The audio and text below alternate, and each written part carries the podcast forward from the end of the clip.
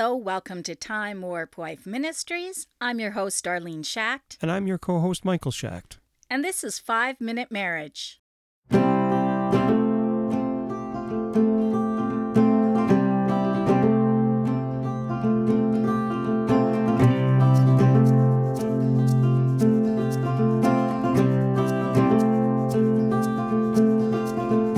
Today's Bible verse comes from Philippians chapter 4, verses 4 to 7.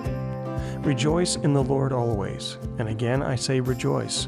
Let your moderation be known unto all men. The Lord is at hand. Be careful for nothing, but in everything by prayer and supplication with thanksgiving, let your requests be made known unto God.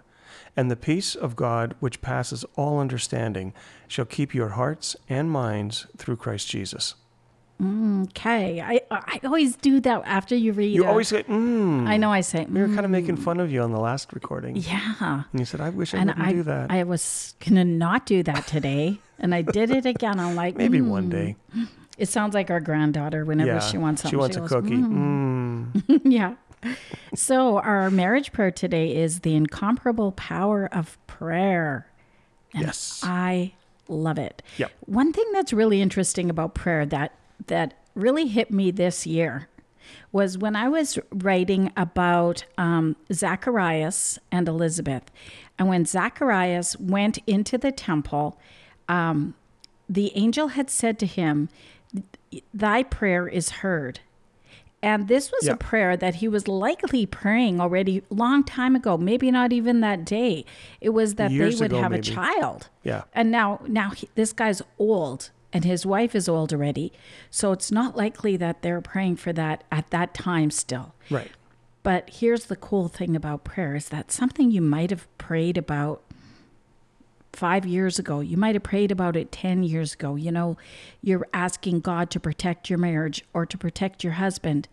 Those prayers don't ever expire. And I love that about God. Mm-hmm. That Yeah. He keeps all of our prayers and he watches over you whether i asked you asked him to watch over you just now or i asked him to watch over you yesterday the the prayers are so powerful and sometimes i think we forget how powerful our prayer life is and how important it is to our marriage Yeah. I think one thing that's important to say right up front on, on prayer is that um, prayer isn't about getting what you want.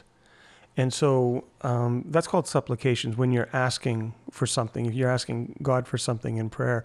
And there's there's a, a long list of people who have asked for prayer and felt that they had not had an answer to that prayer. And um, no answer to a prayer can be an answer to the prayer because God is not always going to give you what you want and when and mm-hmm. when you want it, right? And so prayer eh, sure there is that component of prayer, but prayer goes a lot deeper than that. And prayer is what what is used for us to focus back onto God and to give God the glory and to give God thanks. And it is that that communication God speaks to us in his word. We speak with God through prayer. You know, and so it's a lot more than just asking God for something, but it's also an opportunity to pray for others.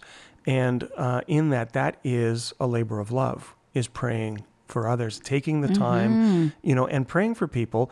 That is exactly that. That's exactly what builds our faith, our relationship with God, and makes us a lot stronger. So prayer is definitely something we need to be doing if we're going to have a strong relationship with God. and that's what jesus was doing in the garden of gethsemane That's he was praying for the the people Yeah. you know i pray that they all may be one and this is really interesting that there were three prayers in the garden of gethsemane and there were also three prayers on the cross Yeah. do you remember what the three prayers on the cross were or do you want me to tell you mm, You just tell me. okay one I of don't them trust myself just off the cuff like that. Father, forgive them for they know not what they do. Mm-hmm. So our prayers when I when I see that kind of prayer that Jesus had, it doesn't just have to be like, you know, I'm going to have this prayer time in the morning. I'm going to have this prayer time in the evening.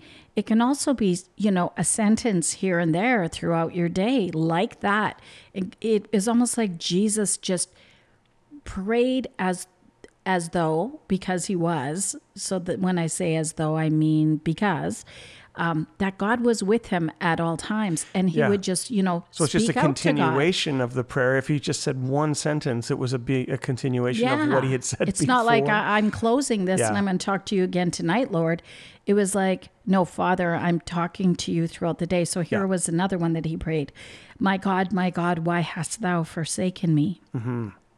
And then he prayed, Father, into thy hands I commit my spirit.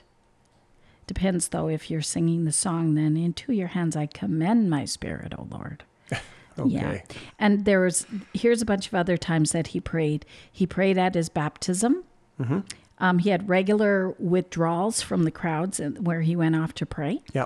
After healing people in the evening in Mark chapter 1, before walking on water, before choosing the 12, before Peter's confession, at the transfiguration, before teaching his disciples the Lord's Prayer, and Jesus says that he has prayed for Peter's faith.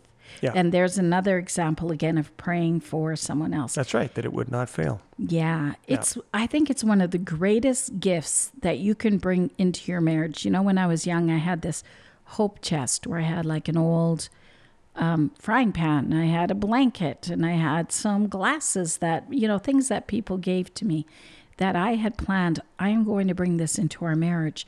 But even more important than that is that if we can bring prayer into our marriage, Pray for your spouse even before you're married and continue praying for your spouse when you are married because that is a powerful force and it's a gift that you bring to your marriage. And it's something that I think if we really, really saw how incredible this was or understood how incredible it was, we would never cease to pray.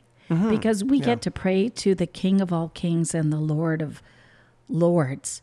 And and yet we don't even think about it. Sometimes we say well all there is left to do now is pray you know it's like a last resort and that's a horrible kind of terrible. mindset to have Yeah. when we should be going to god always first and saying wow i get to pray now i get to bring god into my day and just continue to bring him in throughout the day Well, the other thing too is if you leave a prayer to the end and you say, "Well, I guess all we can do now is pray," it's probably not going to be all that effective if it's your Yeah. last resort and you're not really meaning it. You sometimes though in the defense of people who say that sometimes it's just also just a saying you know i don't It- think it people is. often That- mean that, That is absolutely true. you know Yeah. i think it's meaning sort of like we're at the end of our rope but Yeah. we Yeah. don't lose hope and that's what it should you know what it should mean so we should have a better way of saying it Yeah.